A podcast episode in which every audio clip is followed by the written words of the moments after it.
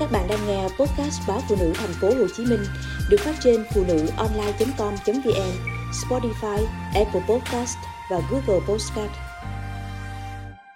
Quên đi quá khứ đớn đau.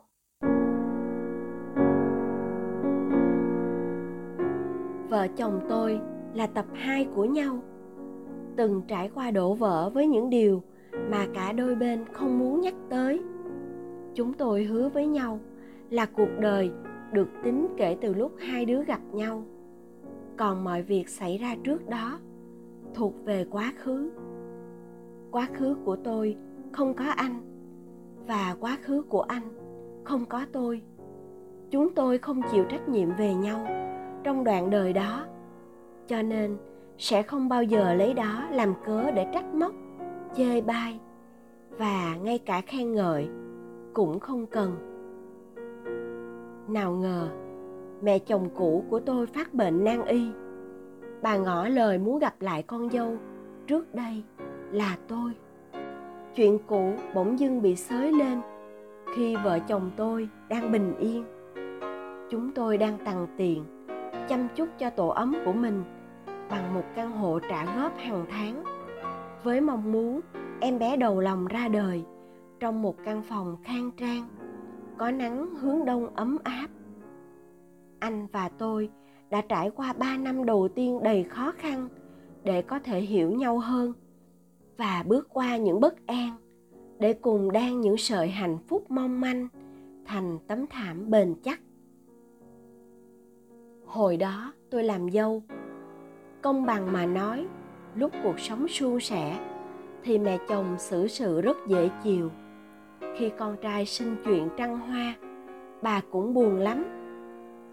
Thế nhưng, thay vì rầy la can ngăn con trai mình, bà lại khuyên tôi chịu đựng. Bà nói, đàn ông trăng hoa như lái xe lạc đường, lạc xa đến mấy thì cũng tìm ra lối quay về. Việc của người đàn bà là kiên nhẫn chờ đợi tôi không thuộc dạng đàn bà kiên nhẫn đó, nên yêu cầu lựa chọn dứt khoát. Nhưng chồng cũ cứ cù nhầy, biết điểm yếu của cả nhà chồng là sĩ diện, nên tôi dọa, nếu không dứt khoát thì tôi sẽ đến công ty làm toán lên, mất uy tín ráng chịu.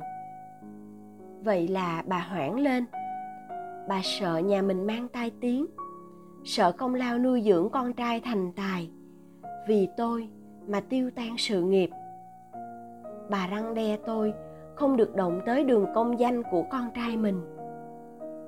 Ngày tôi ra đi, bà lờ luôn, không đã động gì tới số vàng bạc quà cưới mà bà đã mượn với lý do sửa nhà. Cứ như việc quyết định ra đi là của riêng tôi, nên tôi phải ráng chịu thôi bà còn phân bua với hàng xóm rằng, sự ra đi ấy là vì tôi không có con. Mà thật ra, tôi hư thai vì trợt chân, né cú đá của chồng cũ. Bạn bè, họ hàng, nói tôi ngu mới chịu ra đi tay trắng. Ba má tôi gọi điện, đòi lại ít ra là số vàng, hơn chục cây bên nhà gái tặng. Chưa kể tiền mặt. Bà trả lời rằng mấy năm tôi ăn ở, trừ hết rồi. Quá tức giận. Tôi bùng lên, kể lệ chính tôi là người đi chợ. Mỗi cuối tuần nhét đầy tủ lạnh cho cả nhà. Chưa kể quà cáp, dịp này, dịp nọ. Bị chồng bỏ, ba má tôi đòi lại tiền bạc không được. Mẹ chồng chê, tôi ăn hết của cải. Và bản thân tôi thì kể lễ nhỏ nhen chẳng hiểu nông nổi gì. Mà tôi rơi vào cuộc ly hôn thảm hại cho chính tôi, đến vậy. Thật đau lòng khi phải nhớ lại. Và đồng thời cũng thật rối ren. Nhưng nghĩa tử là nghĩa tận. Lúc này thì tôi không thể từ chối gặp bà. Tôi rủ anh đi cùng để tránh những hiểu lầm có thể xảy ra vì có thể tôi đụng mặt chồng cũ. Anh nói, anh không quan tâm hiểu lầm hay hiểu đúng, mà vì sợ lỡ xảy ra điều gì đó khiến tôi xúc động, ảnh hưởng tới em bé. Cực chẳng đã, anh phải đi theo là để bảo vệ con của anh, nếu vậy là tôi vác bụng bầu cùng với người đàn ông trong thì hiện tại của đời mình, đi gặp mẹ chồng cũ trên hành lang bệnh viện. Anh rỉ vào tai tôi. Em mà khóc là anh kéo về ngay lập tức. Bất kể. Có phải anh muốn tôi cứng cỏi, kiêu hãnh để người ta thấy rõ sự khác biệt so với tôi trước đây mà tiếc? Để người ta hiểu cuộc sống hiện tại của tôi tốt đẹp nhường nào nhờ có anh. Hay là anh trách khéo tôi chỉ vì lời ngỏ ý muốn gặp lại của người đàn bà từ quá khứ mà khiến mình bị xáo trộn. Bao ý nghĩ trồi lên đang xen trong tâm trí, làm tôi thêm hoang mang. Nhưng dù sao, tôi cũng dặn lòng mình là sẽ không khóc. Chỉ người có lỗi mới phải khóc. Quá khứ thức giấc, bất ngờ nhắc tôi nhớ ra hạnh phúc rất mong manh. Liệu cuộc gặp gỡ này, người đàn bà ích kỷ và tham lam đó, có đáng cho tôi treo ngọn đèn hạnh phúc của mình ra trước gió? Tôi lưỡng lự ngừng lại trước cửa, tự hỏi mình có nên quay về ngay lập tức. Nhưng chính anh đẩy tôi bước vô phòng. Thật lòng thì anh không thích cuộc gặp này anh nói khẽ qua tai tôi. Nhưng anh không muốn em phải dây dứt. Anh không muốn chúng mình có thêm một khúc quá khứ, không muốn nhớ. Tôi thở ra một hơi nhẹ nhõm. Vậy tôi và anh đến đây vì chính chúng tôi nữa. Ý nghĩ này khiến tôi dễ chịu hơn. Đúng như tôi nghĩ, chồng cũ ngồi bên cạnh giường có lẽ bất ngờ vì sự có mặt của anh. Chồng cũ lúng túng. Còn tôi thì nhìn người mình từng gọi là mẹ. Từng ăn chung những bữa cơm. Người này gắp cho người kia và khen ngon quá. Từng cùng chọn màu len để đan mũ đan tất cho em bé. Đập vào mắt tôi là thân hình ốm yếu, xanh xao, nằm trên cái giường trắng toát giữa đống dây nhợ truyền dịch và mùi thuốc men. Bao buồn đau, oán giận, khởi lên từ lúc nhận tin nhắn bà, phút chốc tan biến. Môi bà mấp máy lời xin lỗi. Tôi cầm bàn tay gầy guộc và nhẹ nhàng cúi xuống gần tai bà. Mẹ đừng nghĩ ngợi gì hết, chỉ tại khi đó con còn vụng dại quá thôi sau này nhớ lại, tôi vẫn không hiểu sao mình có thể nói được câu đó, chịu nhận lỗi về phần mình.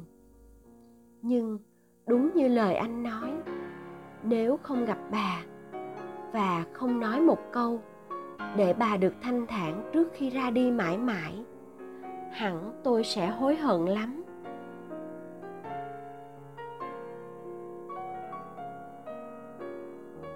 Sau tang lễ.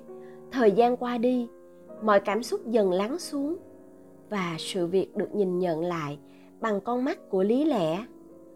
Ba má đoán là tôi sẽ được bên đó trả lại tiền và vàng, vì không thể gọi là thanh thản ra đi nếu chỉ xin lỗi suông, trong khi điều kiện dư sức trả nợ. Hẳn bà có để lại di nguyện cho con cháu, cụ thể là chồng cũ của tôi. Tinh tế hơn má phân tích rằng, có lẽ cuộc gặp là để bà nói với tôi điều đó. Nhưng vì sự có mặt bất ngờ của anh, khiến cho họ khó nói về món nợ. Thực tế hơn, ba tôi nói vì bà đã ra đi nên những người còn lại với tính sĩ diện sẽ không thừa nhận với bất kỳ ai. Họ sẽ trả cho tôi theo cách nào đó đẹp mặt họ. Cứ chờ xem y như rằng, chồng cũ gọi điện báo tin chia thừa kế. Tôi cũng có phần, như một món quà bà gửi tặng. Thì cũng đẹp mặt cho tôi, là con dâu đã ra đi, mà vẫn được nhà chồng cũ quý mến tặng quà. Nghe nói, nghe sáo rỗng không thể tả. Nhưng thật lòng, thì từ sau cuộc gặp gỡ ấy, tôi cũng có ý chờ đợi mua căn hộ phải trả tiền góp suốt 10 năm. Nếu bây giờ mà lại có số tài sản đáng kể đó, chúng tôi sẽ dứt nợ sớm hơn, giảm bớt vài năm canh cánh nợ nần. Nhưng nói là quà tặng tôi, thì thật sự tôi rất khó chịu.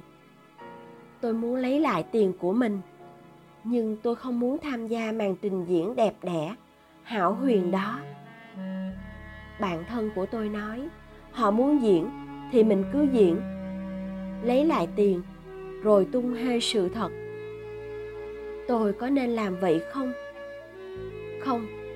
Quá khứ thức dậy, đang len lỏi trong gia đình tôi, theo cách của nó, sẽ gây thương tổn, nếu tôi không tỉnh táo. Nhớ lời anh nói, không muốn chúng mình, có thêm một khúc quá khứ không muốn nhớ vậy thì tôi nên làm sao để sau này nhìn lại không rơi vào tình cảnh chỉ muốn quên đi đoạn đời này?